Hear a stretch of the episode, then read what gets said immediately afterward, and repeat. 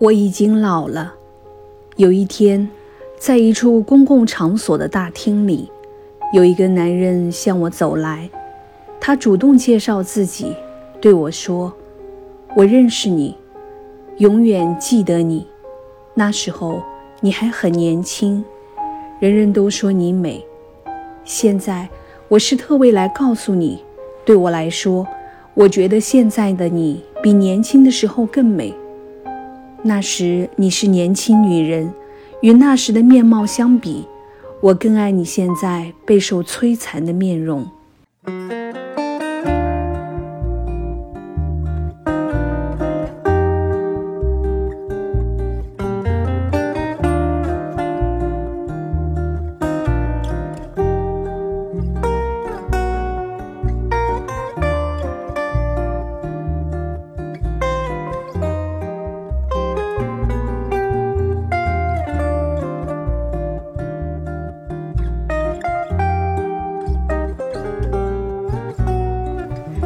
大家好，这里是柳林风声，一个放肆阅读的节目。我是炫喜，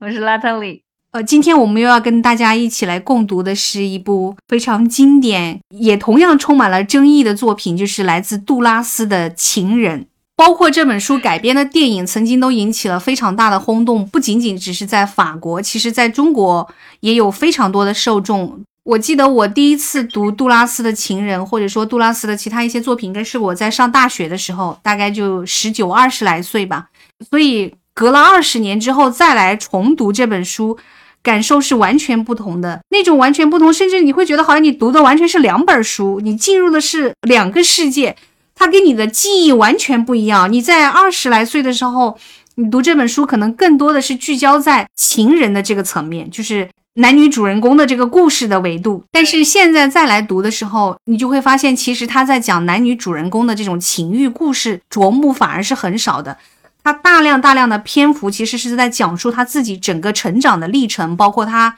和他母亲之间，他和他的两个哥哥之间，就是他在殖民地整个成长的过程。因为杜拉斯他自己本身是在越南的西贡州。旁边的一个叫嘉定的地方出生的，因为那个时候他们叫印度支那，印度支那在这个地方其实指的是当时法属殖民地，就在东南亚那一片，其实跟印度没有任何关系，但是他当时是叫这个名字。他是在这个殖民地出生长大，然后直到十八岁左右的时候，他才重新回到了巴黎，而且他回到巴黎之后，后来他就没有再回过越南了。可能也是因为他在印在越南其实也没有任何亲人了嘛，因为他的小哥哥死掉了，然后他妈妈和他的那个大哥最后不是都搬回了法国嘛？其实中途他母亲又回到越南去过，但是那个时候已经不重要了，因为他希望在巴黎开始全新的生活。他整个成长的过程，其实他一直是希望要逃离那个地方的。我觉得很多人的成长的历程当中，可能都曾经经历过那样一个阶段，就是你会觉得你的故乡是回不去的地方，你觉得你的未来、你的人生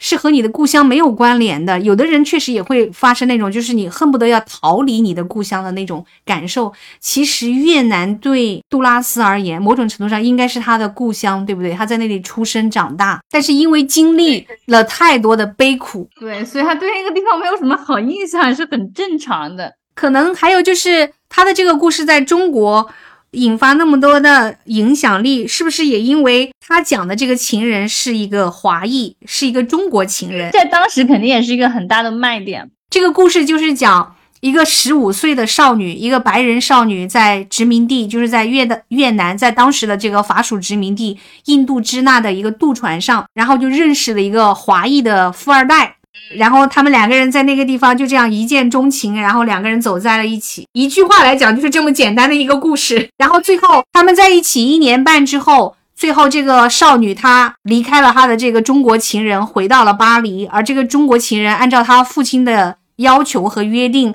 娶了一个从未谋面的这样一个中国的门当户对的女性，当时就是看了一下这个电影，然后呢，就本身他这个电影其实也是聚焦于他们两个之间的感情嘛。但是，我觉得如果说我在当时看这本书的话，我可能不会对他书中描写的母女的关系有那么深刻的理解。还有就是，我可能不会对他，我可能会选择性的就是去理解他和这个中国情人之间的感情。他很多细微的，而且非常微妙的那种感，那种东西，就是那种不，嗯，怎么说呢？不对等。就是说，他的那个关系是很微妙的。其实他是在这个关系里面，他是需要钱的那一方，自己心里很清楚，自己是和他是不平等的，不是说因为两个人互相相爱在一起的。他中间有一种这种利益的关系，而且他是属于那种去索取的。所以说，他其实心里是非常自卑的。然后他会为了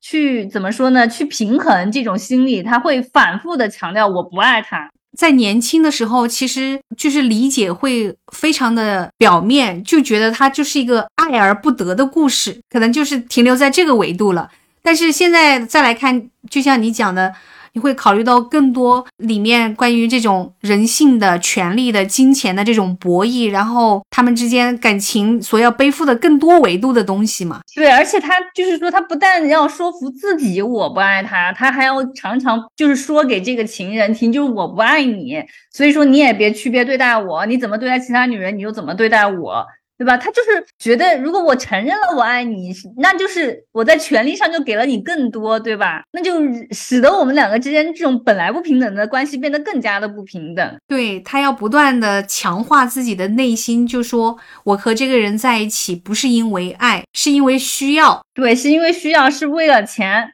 所以这样一来的话，好像就我也觉得他怎么样对我都没关系，对吧？然后还有就是，好像他不能够伤害我，因为我没有任何感情的投入。他大不了就是我们俩一拍两散，他不给我钱了，但他不能伤害我，对吧？就是如果我承认我爱他，他就可能在情感上会伤害我。他好像对自己的行为找到一个合理化的理由，而且他必须要找一个这样的理由，是不是？对，就是不管出于任何的，就是这种情感上的保护也好，或是什么也好，或是为了寻求这种关系方面的对等也好，就是就是很微妙。其实我觉得在年轻一点的时候，你可能在想到爱情的时候，你会怎么说呢？你会理解的是，比如说肉欲的层面啊，比如说是这种情感的，就是就是需要一个人对你的关注和你的这种投情感方面的这种情绪价值，那你不太能够理解它里面。这么深层的一些这这种权力关系啊，或者什么的这种，你好像很难去理解。但到现在，就是我觉得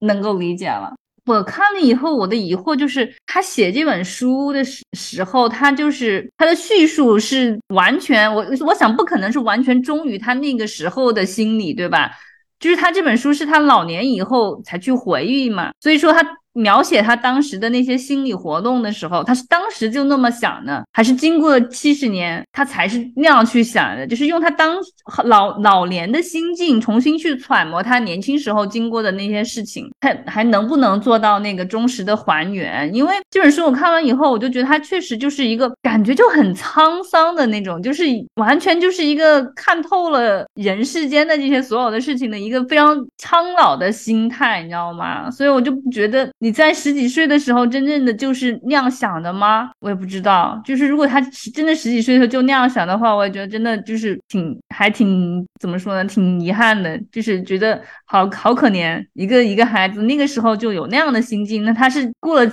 怎么样的生活？你知道吗？我以前也是有这样的想法的。我这次再看这个书的时候，再读的时候，我就会有一种感觉，就是。很明显，他是在用他写书的时候这种七十岁的心境，在讲述他十五岁时候的故事。我现在是这种感受啊。我觉得一个人当然可能少年老成就包括他成长经历的那些事情，导致他十五岁的时候已经有很多，比如说很消极或者说很悲观的一些对人生的念头也好。但是他很难做到说十五岁就有那么深刻、那么透彻的对人生的这种理解。我觉得这个是。作者在七十岁的时候写这个书的时候才有的这种心境，他在讲述他的故事的时候，他常常给你感觉就好像在讲他自己，就是好像有很多自传性的色彩。但是你真的去了解以后，你会发现好像他真实的状况又跟他的故事里面讲的其实又是不太一样的。所以说它虽然有自传性色彩，但是其实不见得是真的。所以就是那个真真假假，你常常觉得你是不太分得清的。你看多了以后，你都会迷惑，你知道吧？就他这是他的一个强项，就是他常常把一些事情讲的真真假假，让你分不清楚。关于他自己在越南的那段经历，就是他整个童年和成长的经历，他是反反复复在写的，就是他在很多的作品当中反复的写，然后包括他后来的导演的一些电影作品当中也是。对啊，我是觉得这个可能也是法国人的一个特点吧，就是法国人他们对性或者是对爱的这种看法，哇，是是非常开放的，而且他们就很早就是这样。好像情欲、性也好，然后两性关系也好，只是他创作的素材之一。就好像我们今天讲的这个情人，现在再读它，我就有一个非常强烈的感受。关于情人的描写，我觉得顶多占到三分之一吧，在整个故事。虽然这个故事也挺短的，其实它大量大量的内容是在讲述他自己的整个成长，讲述他的母亲。他的母亲的篇幅占到了一半以上吧，远远多过他的情人，甚至是说他跟他的情人躺在床上，他们在发生关系的时候，他还在讲他的母亲。就是这一次，你就感觉到《情人》这个小说，他只是用一个情人的这样一个素材来讲述他自己曾经在越南的那一段成长的历程，讲述他和他母亲之间的关系，讲述只有母女才理解的这种爱恨情仇。那种两个女人之间的秘密那种感觉，我觉得这个内容其实讲述的更多、更深刻，甚至是他过去几十年创作过程当中讲述的一个大总结，就这种感觉。怎么讲呢？有噱头在吧？它毕竟是一个，一个是一个异国恋，然后呢又是一个未成年少女和另外一个，对吧？因为杜拉斯他从小成长的经历，他是能够非常敏锐的去抓到怎么样的去讲一个故事，或怎么样的去。吸引人，你知道吧？就是说我怎么样才能够获得更多的关注？这个是他很会、很会做的。而且我觉得他，你当他你也谈到，就他回到巴黎以后，他有什么特别的呢？他跟其他的那些人比起来，那他的重点不就是我能够比的，就是我有一段在越南的经历，这是最吸引别人的。因为可能在巴黎的这些人会对他的这段经历很感兴趣，对吧？然后就是他这个面孔有一一定的东方性。所以就一写再写，他就很善于把他的这个故事讲给更多的人听，然后吸引大家对他的关注，是这样吗？呃，这个是一点，而且他也很知道自己独特的地方在哪里。就是为什么这么多文艺女青年，她是其中很特别的一个，就是她有这个经历啊。确实，就像你说的，最厉害的就是她在十多岁的时候就很清楚，在别人眼中她独特的点在哪里。有的人他就是很知道别人需要什么，就是我觉得看了很多人，就是老会讲啊，就是就亚马逊的那个那个老板，他后来离了婚找的那个女人，他究竟好在哪？就是好多人会觉得，哎，他一看就是一个整容脸，对吧？那个那个嘴那个脸打成那个样子，就说他怎么会喜欢这样的人？可他活力满满啊，他一看就是那种充满了活力的女人，就是每天就是坐不住，一定要去干点什么的女人，就是。就是生命力特别旺盛的那种女人，对不对？对，她就是需要你这种旺盛的生命力。其实杜拉斯也是这样，就是对于杜拉斯整个的人生经历来说，他一直把情欲看得非常重要。其实情欲就是一个人生命力的这种展现。就是我认识的很多外国。男性嘛，就是提到法国女人的时候，都会觉得法国女人是非常有吸引力的。但你要觉得她长得美，并不一定，并不会觉得美。他们大部分人觉得什什么人长得很美呢？就是整个平均来讲啊，就是说俄罗斯女孩子就是会觉得非常美，但是这种美对他们来说不太具有性的吸引力，因为她觉得很很冷。呃，包括一些中国女女孩子或者亚洲女孩子，她也会觉得很美，但是。往往是有一种羞怯的，或者是这种距离感在里面，不会感受你那种就是生命力的那种感觉。但是法国女孩，她可能长得就不怎么好看，但她就是有那种，你知道吧？是有那种吸引力，性的吸引就会比较强。对啊，因为在杜拉斯一生当中，她漫长的经历当中也是啊，就是有着丰富的这种。两性关系，比如说她跟她的情人和她的丈夫是同时在一个时空里同时进行的，然后包括她晚年跟那个杨，那个杨其实是一个同性恋，但是他们在一起生活了十六年，就是他在两性关系当中有有他自己的那一套，是完全可以脱离世俗和道德的一些这种规训和和束缚的。而且你看法国的电影啊什么的，就是有很多这种描写情色方面的描写，或者还有我上次不是跟你开玩笑，就讲那个就法语里面的后爸后妈，用用法语的直译就是英俊的爸爸，漂亮的妈妈。然后我不是在跟你开玩笑，我说还是法国人看得通透，为什么能当后妈是因为漂亮，为什么成了后爸是因为英俊，就是为什么离婚呢？那不是因为又找了一个漂亮的女人吗？那那那漂亮女人不就成了你的后？妈了吗？呃，不也是开玩笑，嗯就是确实他们会对婚姻啊、对爱情啊、对什么的看法，他们往往会就会跟我们不是很一样。他们常常会觉得，如果不爱了还待在一段感情里面，那就相当于背叛，你反而是不忠于这段感情的，因为你已经不干不爱了，你还要在一起。所以他们非常追求那种就是真实的活着，或者说真实的活在当下的这种状态。就是真实的活着才是最高的道德标准。对的，对于他们来说就是这样子。两性关系里面跟东方的文化还是很不一样的。你觉得杜拉斯身上最大的魅力是什么？我觉得他就就是真实吧。我觉得。不一定是他真正的真实，但他写出来的让你感觉他很真实，因为他对他自己的那种呃，就是心里面阴暗的晦涩的那种东西，他毫不避讳。你其实你也就是就像你说的，他是一个说谎的这个行家，他心里是不是这样想的？其实真的也不知道，但是他给你的感觉就是他很真实。其实你，如果你你只是客观的，完全从文学的角度，或者说从电影，因为他后期创作了很多电影作品嘛，做导演、做剧作家，如果从专业的领域去评价，他也不见得就说他的专业度有多么高深，但是他依然有，就形成了他非常独特的风格，就这一点是特别厉害的，就是他真的很擅长于去开拓属于他自己的一套语言系统。他自己的风格，嗯，我觉得他还是一个非常很会包装自己的这么一个人。对，在成为杜拉斯的这条路上。他是很有天赋的，哎，对的，是的，是的，就不管他是他本身浑然天成，就是就是这样子一个人，还是他把他自己包装成这样一个人，这个是我们不知道，但他确实做的很成功。是的，就他回到巴黎之后，就把自己的名字改掉了嘛。后来，然后杜拉斯是他自己给他自己取的一个姓，他放弃了他父亲的姓，他就觉得好像从这一刻开始，他他要塑造一个他理想中的杜拉斯，就是塑造一个理想中的他自己是另外一个人。这一点确实就像你说的，他是他确实做到很成。功了，对啊，因为就是他，其实他从小都是在一种异化的那个环境里面长大的，因为他在殖民地长大，但是呢，他又是属于那种殖民地的穷白人，很穷的白人。那他其实，在殖民地的那些富有的去做统治者的那些白人中间，他又是异化掉的，那些人也看不起他的，对吧？就是就是觉得你怎么能穷成这个样子？那都可能不把他看成白人的一员了，在某些程度上，对吧？然后他又跟那些本地的那些人呢，本地穷人一比呢，他又不是那种本地人，他又是一个白人，那别人看他的眼光也是不一样的。所以说他从小就是在这种异化的这种眼光里面长大的，他好像很知道，就是我在别人的眼里是什是什么样。别人是怎么看我的？我能够怎么样的利用这个去拿到我想要拿到的东西？你看他这个小说里面，他就说从小就有人老说他长得长得好看，怎么怎么地，但是他就知道他自己不好看，对吧？他就觉得，嗯，我其实我知道我自己不美，不怎么怎么样。然后呢，就是他说他的那身打扮，对吧？就是戴一个那个男士的帽子，然后穿一个就是。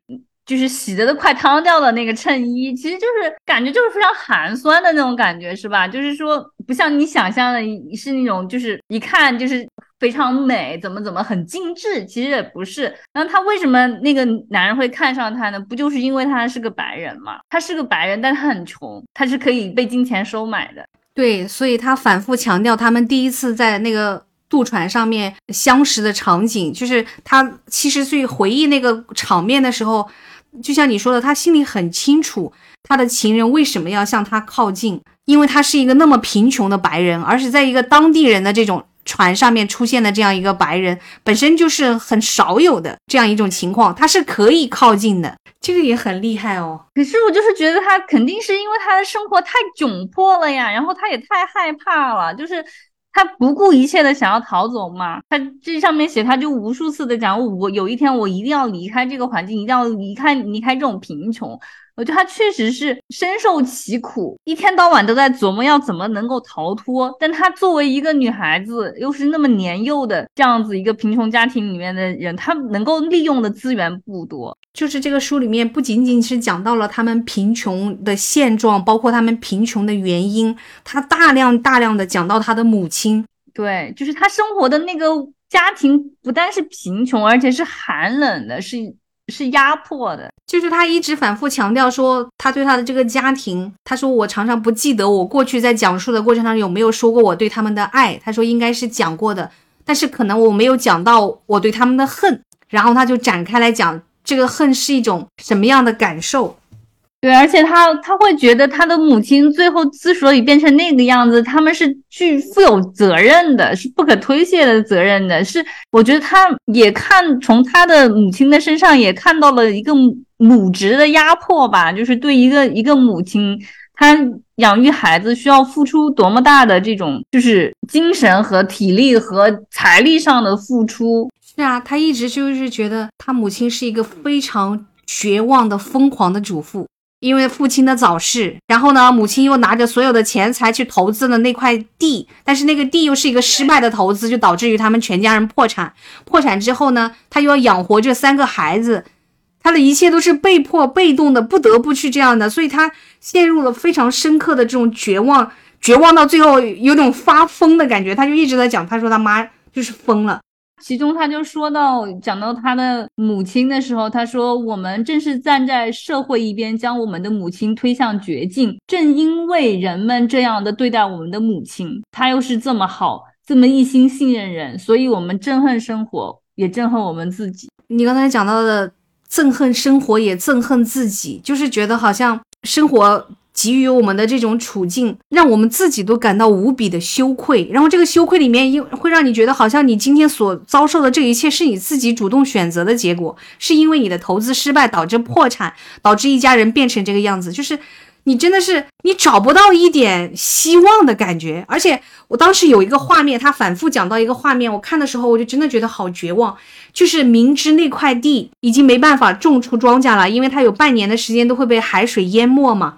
但是他母亲会每个周末带着他的三个孩子到那个地方去住一次，就住在那个房子里。然后呢，他们是非常绝望的，他们就睡在那个回廊里面，因为很热嘛。然后他们没有办法，他们每天只能够看到就是对面的那个暹罗山，黑黑黑压压的山脉和被海水淹没的这块土地。他母亲每个周末都要带着他们去一次，就好像让他们每个周末都面对一次这种绝望和窗口。你都不知道他为什么要这样做，但是他将近持续十年的时间都这样做，也就是说，直到十年之后，好像他母亲才接纳了他的这个命运，就接纳了他自己破产的这个事实。因为中间他都一直不能接受，他还找很多人去什么修那个堤坝，想要阻挡那个海水，但是最后那个堤坝还是被就是冲毁了嘛，就是其实完全没办法，就是他无法面对他自己好像犯下的这个错也好，或者是说这个破产的命运也好。我就觉得那个，你不觉得那个场面那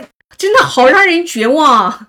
确实是很让人绝望的呀。他说，在我写的关于我童年的书里，什么避开不讲，什么是我讲了的，一下子我都讲不清了。我相信，对于我们母亲的爱一定是讲过的，但对她的恨以及家里人彼此之间的爱讲过没有，我就不知道了。不过在这里讲述这共同的关于毁灭和死亡的故事里，就他一直认为。他和他家人之间的这个故事，其实是关于毁灭和死亡的故事。他说，不论是在什么样的情况下，不论是在爱或是在恨的情况下，都是一样的。总之，就是关于这一家人的故事，其中有恨，这恨可怕极了。这种恨我不懂，至今我也不能理解。这恨就隐藏在我的血肉深处，就像刚刚出世只有一天的婴儿那样盲目。恨之所在，就是沉默具以开始的门槛。只有沉默可以从中通过。对我这一生来说，这是绵绵久远的苦役。我至今依然如故。面对这么多受苦受难的孩子，我始终保持着同样神秘的距离。我自以为我在写作，但事实上我从来就不曾写过。我自以为在爱，但我从来也不曾爱过。我什么也没有做，不过是站在那紧闭的门前等待罢了。现在我讲的这一段，就是他当下写这个书的时候的状态，七十岁的状态，就是他回想起他的和他家人的故事，他至今也就是直到老年，他都依然觉得无解，他不知道为什么那种恨，他就说那个恨就像绵绵久远的苦役，他在接受那种酷刑一样的，一辈子都无法逃离，只有沉默，只有沉默可以通过这种恨。我感觉到死他都没有办法真正的和解，所以他要通过不断的去写，不断的去书写，重复重复的一直写，一直讲。这个方法就是杜拉斯的写作手法里面就有这么一个特点，他经常一句话重复重复的讲，你发现没有？而且在一句话里面，同样的词语他反复讲两遍到三遍。就是那种里面，其实就是一种很深的绝望和孤独。什么情况下我们要重复不断的讲自己的话？就是我生怕别人没听见，或者说没有得到我渴望的反馈，所以我要一直讲，一直讲，一直讲，反复不停的讲。他常常是这样写东西的。对，就是有的时候就是看到他那种，我会想到祥林嫂。哎，这个可能又回到你前面讲的，也许从他的维度，他就。一方面是他觉得他想要他的生生命需要他这样做，就反复的讲述嘛。另外一方面，是不是因为这种反复的讲述也是他知道这是市场需要的？因为喜欢他的读者一定就是喜欢他这一套，就是吃他这一套，是吧？呃，很难去判断他究竟本身就是这样一个人，还是他刻意去营造这样一种风格，你就说不说不清楚了嘛。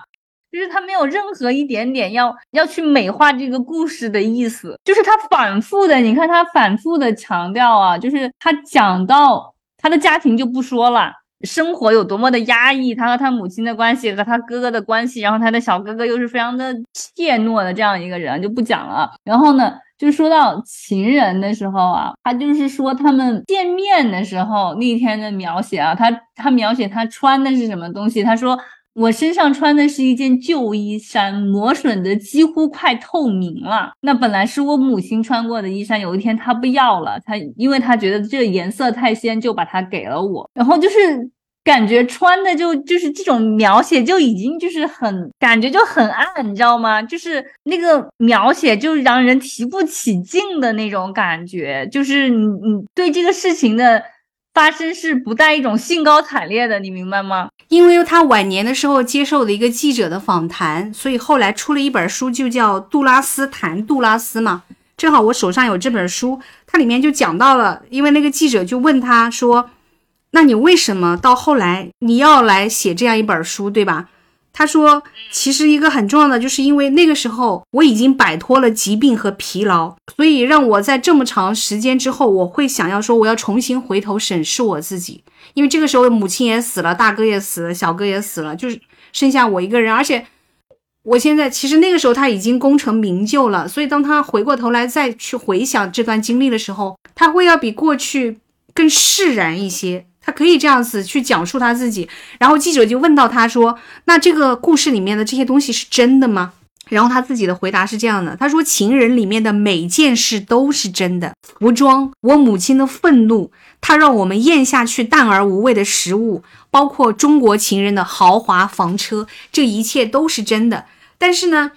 这个记者也常常会在讲，包括后来给他写传记的那个作者也也会讲说，杜拉斯就是一个谎言家。”他自己讲出来的话，或者他自己写出来的东西，都不一定是真实的。举个例子，他说他常常跟别人说，他在四岁的时候，他的父亲就死了，但是实际情况是他在七岁的时候，他的父亲才死的。他会用一种夸张的手法去讲述他跟他父亲之间的这种不理解，甚至用夸张的手法去讲述他曾经遭受过的多少很惨烈的人生历程啊什么的。但是呢，就是这些记者，包括他的传记作者，在去。了解这个事情真相的时候，把那个时间线串联起来的时候，就发现，哎，很多漏洞是不对的。杜拉斯对此他是不置可否，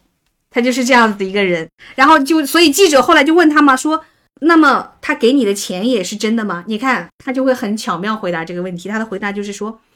我认为自己有责任找个亿万富翁，他送给我的礼物，我们搭车兜风，他请我们全家上西贡最贵的餐厅。期间没有人跟他讲半句话，这个就跟故事里面的描述是一样的嘛？啊，他就说，因为殖民地的白人有种族歧视，我的家人都说讨厌他，但是只要涉及到金钱，家人就视若无睹。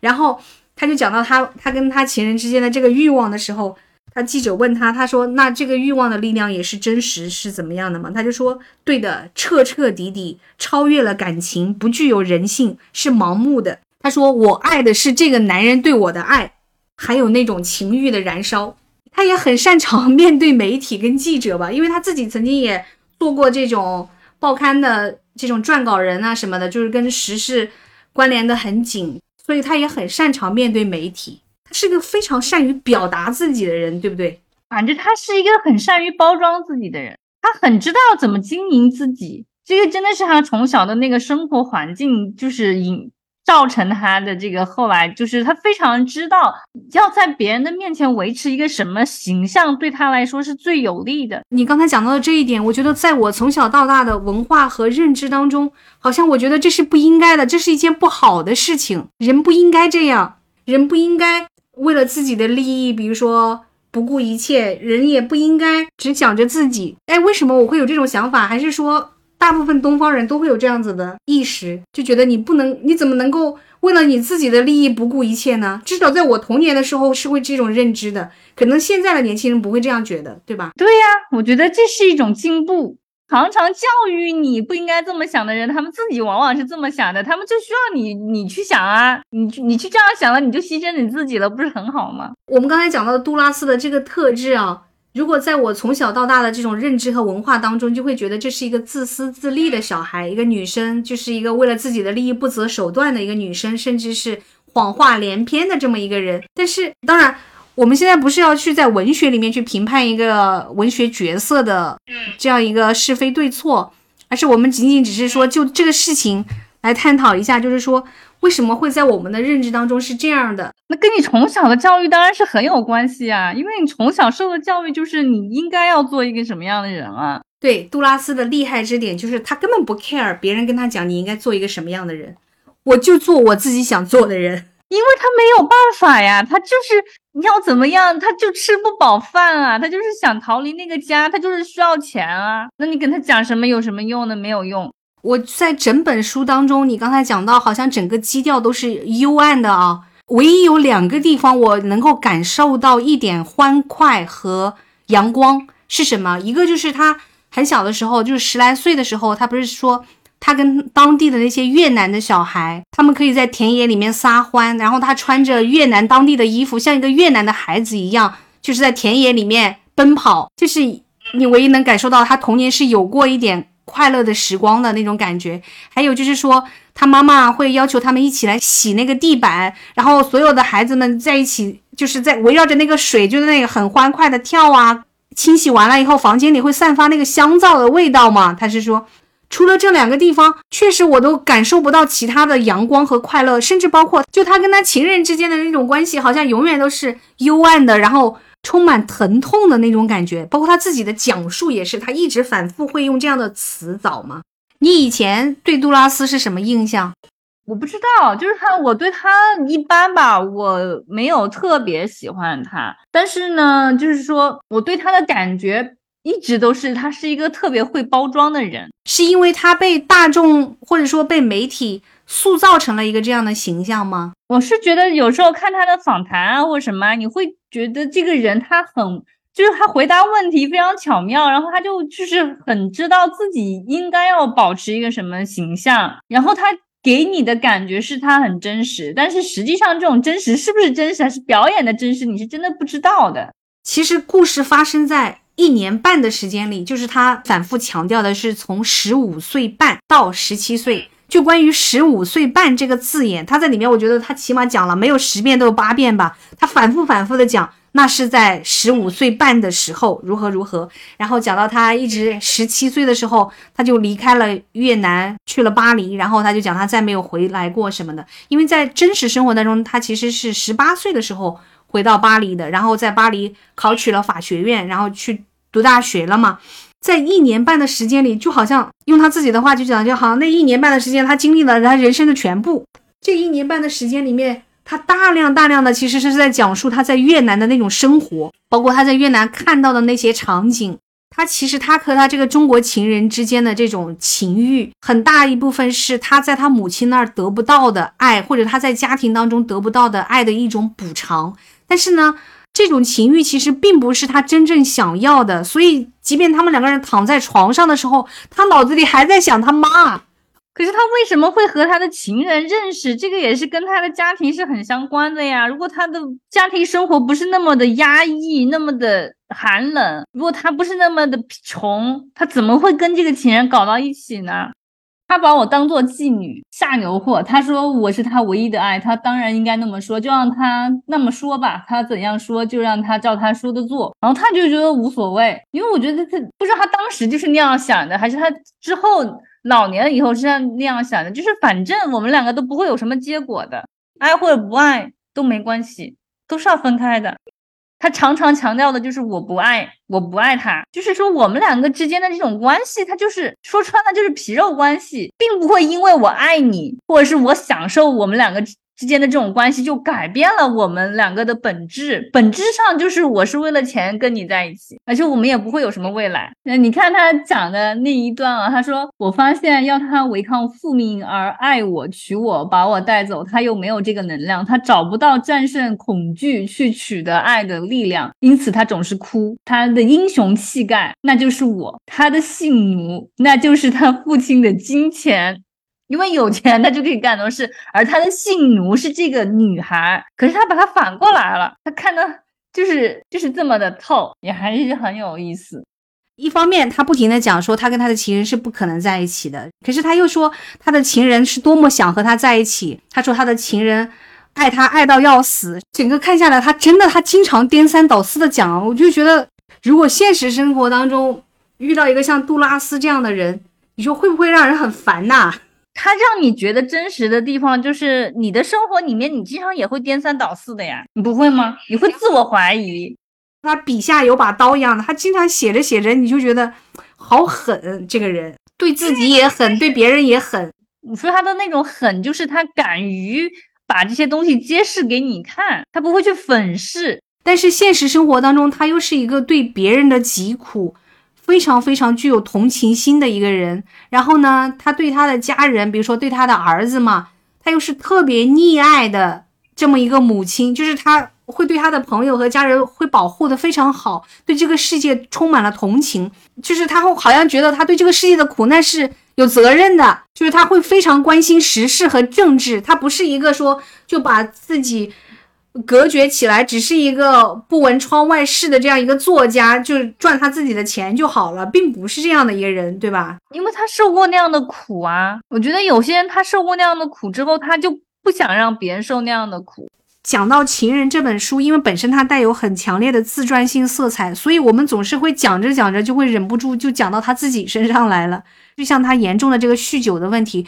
其实对一个东西的严重的上瘾，也是内在的这种。很沉重的这种匮乏所引起的，就是他的整个童年和成长的经历必然是充满了匮乏的。对呀，物质和精神上都非常匮乏，应该说是的，是的，双重匮乏。这个酗酒的问题，他自己也觉得是个问题吗？不得不去一次又一次治疗的时候，肯定还是会会觉得是个问题的嘛。但是治疗回来以后，马上又会 继续喝啊，然后中间停了很多年不喝，但是。精神上一旦受了什么刺激，又又还是会喝啊，就是这样。看他的行为方式，你就知道他常常会为自己又又解释一下的。但人当然都是很矛盾的嘛，所以我觉得他其实有时候反反复复也让人觉得很真实。他其实常常会让我想到另外一个人，就是同时代的加缪，因为他们都是在法国殖民地里面长大成长起来的，然后在青年的时候回到巴黎，然后进入这个文化圈，他们要在这个圈子里找到自己的位置。但是同时，你看像加缪啊。他一方面要融入这个圈层，但是另外一方面，他似乎永远都是心怀警惕和抗拒的，他就会有这样矛盾的一面在里面。他跟萨特、波伏娃他们在一起，但是同时他又很不希望自己是受太多他们的影响，就包括他始终不会承认说自己的作品是有存在主义的这种思想啊。就是杜拉斯整体还是以一个要去融入，并且要在这个圈子里面。有自己一席之地的这样一个状态，他们创作的题材，他们的创作的手法也完全不同，但是他他们的背景又是那么的相像。可是他毕竟还是有性别的区分啊。你你刚才讲的这个很对，我觉得这个可能跟性别的区分有很大的关系。我觉得加缪在写作上应该是有他很强的这种使命感和追求的。但是，也许杜拉斯真正在追求的是成为他自己，而不是要在写作上达到一个如何的巅峰。写作对他来说，他一直反反复复的讲说，就是他活着活下去的一种方式，就他不得不写。对啊，就是因为他从小没有人关心他呀，就是说他从小他生长的那个家庭环境没有爱，没有温暖。那他能怎么办呢？他其实只能靠书写去表达嘛，所以他有的时候会重复啊，因为他讲的任何的东西没有人理。他小的时候就是这样子的，所以说写作对他来说是一种生存的需求，他都不不见得从那个时候他就觉得他，但是他在书里面写，他说他想靠写作生活是吧？就是什么什么的。可是我觉得确实写作对他来说应该是很必要的吧，就是他是他抒发感情的一个很重要的一个方式，然后就是他的那个。生活的那种背景，让他很早就知道了，作为一个女人要怎么利用她的这个这个身为女人的这样一个不叫优势吧，就是说你你就是这个条件，你要怎么利用它来去过一个更好的生活，这个他是有非常深刻的感受的。他好像很天然的知道如何去善用自己的特质和资源，这一点我觉得可能就是他和波伏娃之间最大的冲突吧。因为波伏娃一生想要做的事情就是如何摒弃这一个特质，然后找到自己一个独特的位置，就是感觉在价值观上面他们俩是有冲突的。我觉得波伏娃想要做的就是我。不要女人的这个标签，你要脱开女人这个标签来看我，剥离开这个，你要承认我，我作为一个人的价值，而不是我作为一个女人的价值。杜拉斯呢，他是不介意你把我当成一个女人的，无所谓，你就这样看我也无所谓，我就利用你这个，我就知道要怎么让你看到我。他不会觉得这对对他是一种侮辱也好，是一种不认可也好，是一种什么也好，我都不在乎这些，只要你能看到，看到是重要的。你说的太对了，就是讲到这个女性成长。如果说波伏娃是很典型的一种女性主义，我觉得杜拉斯其实是另外一种，就是女性主义不是说只有一种很刚烈的、很强势的才是女性主义。我觉得杜拉斯这种，就是她在如何成为她自己，她根本不在意别人怎么去看待她，她甚至是善用这种资源。去达到他自己想要做的事情，哎，这个观点其实跟上野千鹤子很像，他就是很不 care 这个啊，甚至是比如说，如果我装扮的更漂亮，然后大家会更愿意听我讲，那我毫不避讳这一点，我就把自己打扮的你们喜喜欢的那个模样，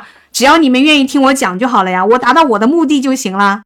对啊，是啊，就是对于杜拉斯来讲，他本身他其实不在乎你给我贴上这些标签，没关系。这个重要的是你，你看到我，你知道我要表达什么，这个是重要的。我不在乎其他的，就是这个手段或者是什么都没有关系。最重要的就是我达成了这个目的。但但是对于波伏娃来说，就是你必须要看到我作为一个人，你你把我作为一个女人来说都是不对的，都是附加在我身上的东西，我就要剥离开，彻底的把这个不要了。就是彻底的摒弃婚姻和生育这件事情，但是杜拉斯他觉得没有问题啊，婚姻也好，生育也好，这都不能够影响到说我成为杜拉斯，而且他也会觉得说生育有一个自己的孩子本身也是一件很幸福的事情，他甚至是是想要拥有一个自己的孩子。包括对婚姻也完全不抗拒，那就婚姻之外的其他情感也完全不抗拒，对吧？就是所有的世间的这一切是为我所用的，我只去做我想要做的事情就好了。就他在那样的环境和生存处境当中，能成为一个这样的人，本身也算某一个奇迹吧，也算吧。毋庸置疑，他当然是成功的，他最终走向了成功。他那时候不是说他十二岁的时候就就觉得。他的人生未来就是想要写作，然后被他妈讽刺吗？是啊，至于他是不是真的十二岁的时候就想靠写作为生，这个反正谁也不知道了。就是杜拉斯有时候讲话，就是他真的好喜欢用很绝对的词语，是不是？所以他这个风格真的是会两极分化的，就是喜欢的人是会觉得哇好爽快，那不喜欢的人就觉得 至于如此吗？就是说，对好多事情的态度不都是这样吗？包括就是说，你对你对你的情感啊，你对你对爱的看法呀，你对情欲的看法呀，不是好多人也很两极吗？我还是很想要和你探讨的一个话题，就是说，杜拉斯这样的环境背景，甚至包括他自身的啊硬件条件也好，如果要是从常规上来说，你都不会觉得说有什么好自信的条件，但是他很自信啊。就他他是怎么做到可以如此自信的？我常常在想，还是说他只是在文字当中去塑造一个特别自信的形象，用此来抵御他现实生活当中要面对的种种处境，或者说这个自信就像你前面讲到的，是来自于他对事物观察的这种透彻，是吗？当然会有他这种对事物的观察呀，但是这种自信他也是今年累月累积起来的。其实我感觉他其实是不自信的一个孩子，就这样，他是个孩子的时候，他是绝对不自信的，因为你可以从他的这个字里行间去看出来，他就是说他什么不美啊，然后又又是什么，反正就基本上没在自己身上用什么特别好的词儿，对吧？就是感觉你。就是我们平常的时候，就是哪怕就我们就是讲到自己年轻的时候，对吧？十几岁的时候，你总是会用到一些好词儿，比如说身材比较好啊，然后整个人又朝气蓬勃啊，又怎么怎么样，对吧？你总会觉得用用点好词儿吧。可是他在他身上就完全没用过什么好词儿，是吧？身材也也也也干瘪，然后呢，就是就是打扮也很古怪，然后呢，好像长得也不咋美。我觉得他是不自信的，再加上他的那个家庭环境，他怎么能够自信的起来？我觉得他这种自信也是慢慢的就是他在那种摸索，他知道怎么能够活下去，怎么样能够利用我身上的这种资源。我觉得其实它是一种经年的累积，你慢慢你就知道怎么好使。我觉得像邓文迪他们身上就有这股劲儿，就是你觉得邓文迪她长得很美吗？可是他往往知道他那个劲儿该往什么地方。使我该怎么用，我该怎么去处事，我该怎么样的，就是利用我周围的一切。其实你去看看邓文迪，他一开始的那些生活，他也是就是通过各种婚姻啊，对吧？就各种恋爱啊，各种这种，其实就是通过自己身边的这种各种资源，一步一步变成今天的邓文迪的。就是你知道你自己可以怎么利用自己的资源的时候，你慢慢会建立起一种自信，就是你对这一块区域很理解。就比如说，我们有时候会讲到。一些宅男或者是一些一些就是书呆子一些人或者什么样的，就是你往往会觉得他是非常腼腆的，你跟他讲话他也没有什么不知道该怎么说，但你一旦涉及到他很精通的那个领域，他绝对自信的，不用说，他肯定是很自信的。比如你。大概如果聊到什么科技产品啊，或者聊到他自己在做的那个科研的领域啊什么，那他绝对自信啊，因为他很清楚他扪心里面是什么一个东西。就所以对杜拉斯也也好，对邓文迪也好，他们在那个方面他们是很清楚的。所以写作对杜拉斯的一生来说真的至关重要。他就是在写作的这件事，或者说在这个领域里面，他成为了新的他自己。他可以说他重塑了他的命运。对呀，是啊，而且他，我觉得他通过不断的写作，他也在对他自己进进行强化吧，就是他的思想，他也在不断的强化。就是说，他当然就是在在他的书籍、在他的作品里面构建了另外一个他。然后我觉得有的时候可能那个他和现实中的他会重合，就是我觉得到了一定的程度都不能说他是一个很很会说谎的人，只是我觉得他有的时候可能已经分不清楚什么是。文学作品里面的他，什么是真实的他了？因为他反复的这样书写，就是在他的记忆里面，在他的那个潜意识里面，他已经成为了那样一个人。其实有的时候，你回忆同一件事的时候啊，往往跟你最近的处境有关系，或者是就是你在不同的时期回想起你童年经过的，就是经历的同一件事情，但你的那个感觉或者你的那种会是不一样的。就是我们会大脑都会有选择性的记忆嘛。这个时间的变化会，它会，它会塑造你的记忆的，就是你的记忆，它并不是说那么牢靠的东西，它常常会变化。所以说，我觉得他的这些书写也好，怎么也好，可能他的记忆也是变化的。所以他有的时候，他真的可能他记忆里面那个事情就是那样发生的，就是他。几岁的时候就是怎么怎么样的，他可能已经在他的那个潜意识里面，并不是说他有意的一定要去说这个谎，他可能都已经区分不出来了，因为他的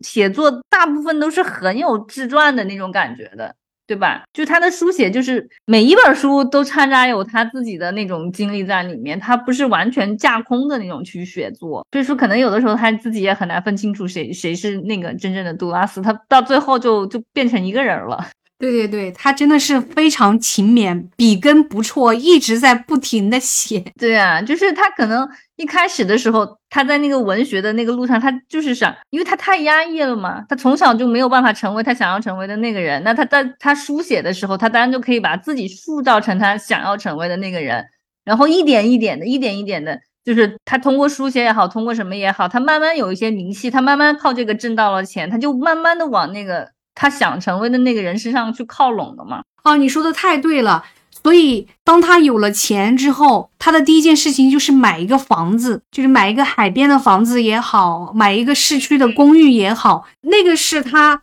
在他整个成长的过程当中，他渴望拥有的东西，对吧？有一个自己的家，有一个自己的房子。然后包括他晚年的时候，他接受这种电视访谈，我看过一些他电视的访谈，里面他也讲到说，房子对一个女人的意义，就是对一个女人而言和对一个男人而言，一个家一个房子的感受是完全不一样的。我们讲到这儿的时候，我又想到一个事儿，就是从我自己联想来说，他也许其实反个角度也告诉我，一个女生或者说一个人吧，为了你自己想要的生活，努力的去争取，也不是那么十恶不赦的事情吧。因为在我过去的认知当中，我总是会觉得人好像不应该只想着自己，人不应该为了自己的利益。而不顾一切，我会觉得那样做是错误的，是不善良的，是不应该的。就好像我的骨子里总归是有一个枷锁，就觉得只有对别人好的事情，好像 才是真正的善。如果为了自己的事情，好像就不善了。我为什么会有这样的想法，我也不知道。但我以前真的就是这么想的。就甚至比如说，你去做一件对别人有利的事情，你都不能说出来。说出来就不是善了，然后如果你做了不善的事情，你就一定不会有好的结果。我是受佛家思想的影响啊？我讲不清楚，因为我自己本身并不是说我已经进入佛门或者有这个宗教信仰，但是可能跟你成长的这个，比如说在乡村的这种生存环境，因为它其实大的氛围还是一个佛教的氛围，或者是。佛教的文化氛围影响的这种中国乡土的这种文化，对不对？所以你在这个文化当中成长，你你好像就自然而然会形成这种观念。比如说，你会认为一个人挣钱，就是挣很多钱这件事情一定会背负不道德，因为如果你挣到了很多钱，就意味着你可能会损害到别人的利益。就是我们现在不是去评判这个想法的正确性，而是说。就是有这样一种观念是这么想的，而我的整个成长历程当中，我也是这么想的，所以我会对财富有一定的恐惧，然后对做自己、维护自己的利益这件事情，好像天生就有一定的怯懦和恐惧性。但是我们讲到杜拉斯，讲到他自己，讲到这里的时候，我也会反思一下，就是说。这也没有错，就是一个人为了自己，就是或者说保护自己、保全自己这件事情本身并没有错吧？就是或者说不应该拿对错去评判一个人的行为或者是一个人的观点，我都自相矛盾了。我，你看你也自相矛盾了，就是其实人就是一个很复杂的东西啊，就是人的这个关系和人怎么在这个社会上。自处和与别人相处都是一个特别复杂的东西，它好像不能特别简单的用对或错来形容。当然，你就违法肯定是错啊。除了违法以外，就有很多东西你不好讲啊。就是你的观念不一样，它就不一样啊。比如说，有些人他因为利益结合，你就会觉得不应该通过利益去结合，就是结合这个事情，对吧？就婚姻这个事情，你就不应该是以谋求利益的这种去去去结合的。但是说，如果说大家都能够从中间拿到好处，为什么又不呢？为什么他又不对呢？只要两个人觉得合适，不是不是也挺好的吗？对，同样是婚姻，比如说有的人的观念当中觉得婚姻一定是要以爱情为前提来结合。可是我们常常会忘了，婚姻这个制度从诞生之初开始，它其实是为了保护财产，就是保护个人的财产和利益，才诞生了婚姻这个制度，对吧？就就不同的观念下，一模一样的行为会产生完全不同的看法。那又回到你前面讲到的，比如说法国的女性，她们对待情欲，可能就跟我们东方的女性的观点是很不相同的，只能说是有这样的一种片面的想法，就是有人会会对这个。就是发生性关系这个事情很保守，他总觉得作为一个女性，你跟另外一个男性发生性关系的话，完了你就是被剥削的那个对象。对于法国的女性，或者对于其他另外一个是其他观点的女性，她可能觉得其实就是两个人两情相悦的事情，我愿意，他愿意，大家都爽了，有什么不好的呢？为什么非要觉得是我牺牲了呢？这个就是大家就是观念不同，看法就会不一样，也不一定非要勉强别人接受你的这种观点。你讲到这个，我就会在想，那在杜拉斯的人格当中，一定也有越南文化或者说殖民地文化对他的塑造吧？那那个塑造是什么呢？你觉得是勤劳吗？也不是说勤劳吧，但我感觉他那种就是说那种对自己的质疑吧，我觉得也会有很多。还有就是他对他母亲的那种那种爱恨交织的那种，东亚女性往往更容易。体会那种对母亲的那种爱恨交织，就是一方面你你恨他，对吧？就是他那样的对待你，但一方面你又很能理解他为什么会有今天这个处境，你对他是充满了那种怜悯之情的，常常会这样。怎么讲呢？就是我接触的比较多的这种国外的这种母女关系，它往往就是也不是说它不复杂，但它往往好像那种那种爱和恨就是没有那么微妙，没有纠缠的这么深重。嗯，对，就是好像他没有背负出一层那个要孝的那种，你知道吗？就是要孝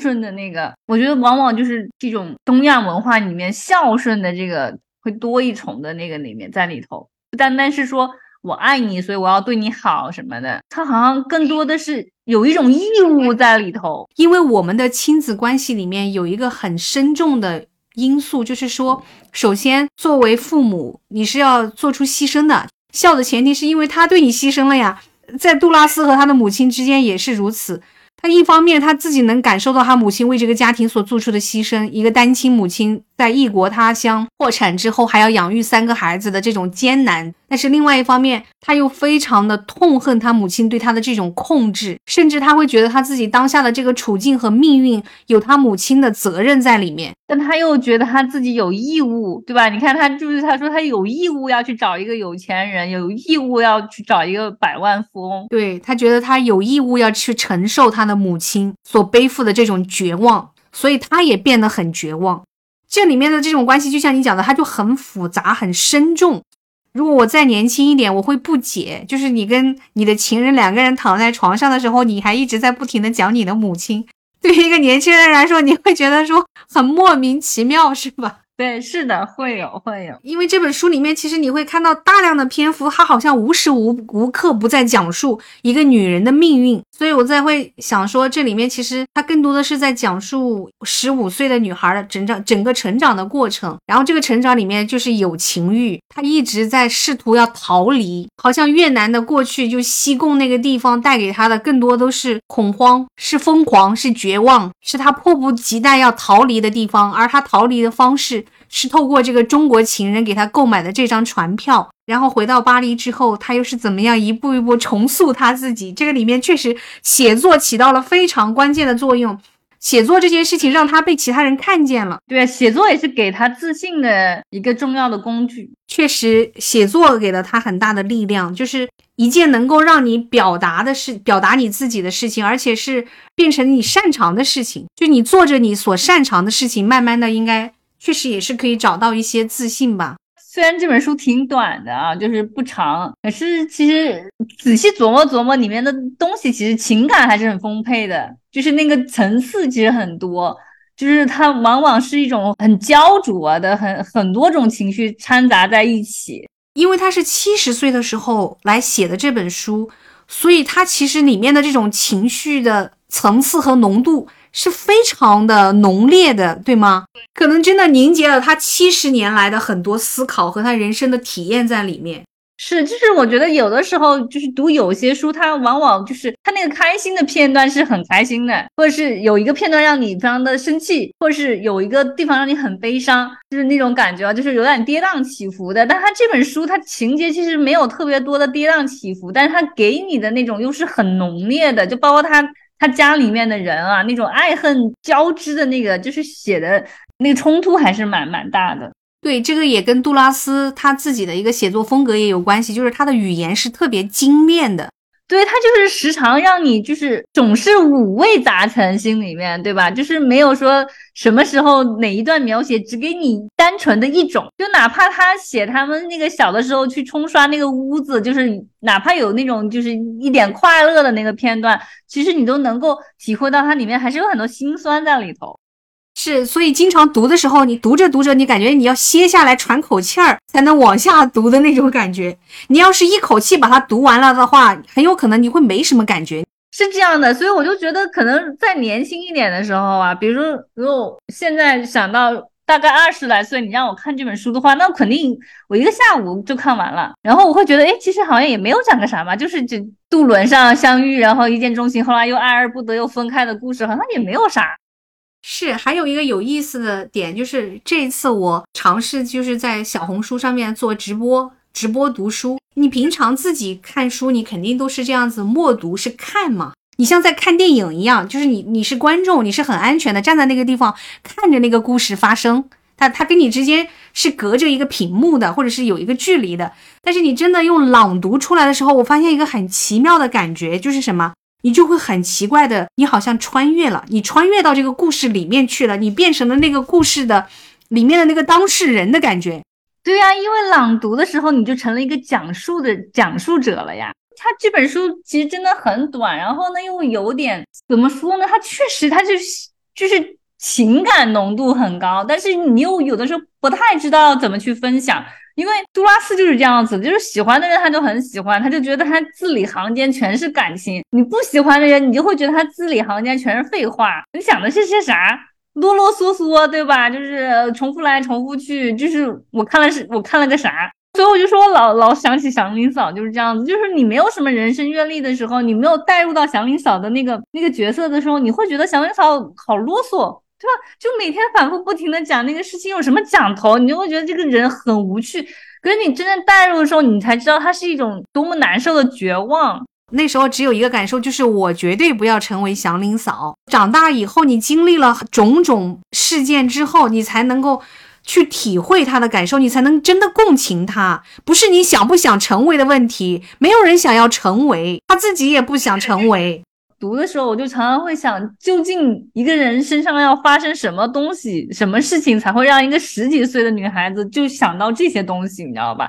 你再去想的话，他是七十来岁写的，可能他七十来岁才想到这些东西，也不见得他就那个时候想啊。但是你就会去这么理解嘛？那你再年轻一点的时候，你看，你绝不会，你不会觉得哦，一个十五岁的女孩就想到这些，那她的命运有多么的悲苦，你是不会这么去想。当然，无疑她肯定是早会的，但是应该也不会想到像书中讲的那么深刻。年轻时候真没有想过要看这本书，当然就是因为情人的名气太大，电影名气太大。然后你看了电影以后，你就觉得哎一般嘛，也没有什么特别好，你就不不太想去看这本书了。我觉得好多就是电影先出来的，比如说你先看了电影，电影你觉得不怎么样，你一般都不会再去想看样看看那本书。如果电影你看了，哎觉得还不错，然后你可能会有点兴趣去看看那个书的。嗯，我就觉得没有什么勾起我兴趣想要看一下这个书的。但是因为你多多少少还是知道杜拉斯是一个比较有特色的这么一个文艺女青年嘛。然后，所以他的有一些采访啊、片段啊，比如说这种提问回答啊，这种比较直给的东西，你还是去会会去看一些，不能够去揣测。如果我更年轻的时候读到这本书会是什么感觉？然后你现在来看，就是以我现在这个年纪来看，你当然会觉得它就是一个女一个女人的成长史嘛，就是一个女人她在十五岁的时候经历了那么多的事情，她突然一下就。成长了，你知道吗？就就蜕变了，就你能够感觉到他是怎么样成长起来的，就是他的这个过程，在我们是他是一两年、两年时间，大概一年半，对吧？但是我体会到了这种成长，可能是经过了十好几年。他那一段经历就好像是一段高度浓缩的人生经历一样的，或者是他在七十岁的时候，他把它全部浓缩到这个故事里面了。他可能是他这一生的感悟也都放在里面，也有可能。所以就是看的时候，你会就是我们会发现啊，他就是确实是讲一个一个成长史，然后你会太对他是有蛮多感慨的，就是一定会情不自禁的联想到杜拉斯真实的生活，就是他真实的人生的故事，然后一串联起来，就觉得啊，好像一切都是有迹可循的那种感觉。对，然后你又会想到你自己啊，比如说有时候我就会想到我自己啊。然后我就会想到，哇，我是经过了这么多年，然后才对有一些东西有一些感悟。对我们都是走了很长很长的路，才走到现在这个地方。喜欢杜拉斯的，我以前以为大部分都是女性，后来我了解到身边有很多男性的读者，他们在他们自己年轻的时候，八十年代。就是刚刚可以在国内读到杜拉斯的时候，他们就是一读就爱上了杜拉斯，就是因为杜拉斯的这种文字里面，它充斥一种非常强烈的情绪，那种情绪它看起来就是真实，或者是说一种很赤裸的力量，他把自己可以抛开来给你看。还有就是他的这种写作风格本身也是非常独特的，就是他写书的有一种方式，就是他不容易你去拒绝，就不管你喜欢还是不喜欢，反正我就是。跟你唠，我就一直不停讲，可喜欢的人就会就会非常喜欢。他的写法是很不传统的，他不是那种按线性的时间节奏来讲一个故事给你听，他的故事真的像电影蒙太奇。我觉得他的写法上面是是这样的一个感觉，像这样子一种写法，就是我想写，我不管你想不想听，反正我想写，我这个故事就不是说要照着你想听的那个模式去写的，我就是反正是我就想这么写，我就想这么说，至于你怎么听，那是你的事情。他的文字其实非常强势，对，如果是抗拒的读者就会非常抗拒。所以我觉得他肯定是很多年的写作，他也慢慢摸索出来，可能这个就是他的这个受众比较喜欢的方式，或者是反正他不管，我就是喜欢这样子搞。反正你喜欢你就喜欢了，这也很正常。我觉得这也很法国。哎，其实也是，就像我们做节目也是，我们只能够按照我们的想法，就是按照我们习惯的表达方式去表达。那可能适应你这个表达的人就会觉得 OK 的，那不习惯、不适应的人就不 OK 啊。对啊，这但是这也没办法，你不可能让所有人都喜欢你。对，这也是很正常的，因为本身就是这样子嘛。就是你不要说我们了，你看，就是那些那么这么牛的人，他也有人不喜欢啊。所以说这很正常了。你想想吧，就是说你喜欢或不喜欢，反正我是这样表达的，至少就是比我刻意去讨好你，然后你还是不喜欢的好吧？我觉得那样不是更让人难受吗？如果讨好还被人不喜欢，那真是更加 让人感到挫败。那我们今天的分享就到这儿吧，拜拜，拜拜。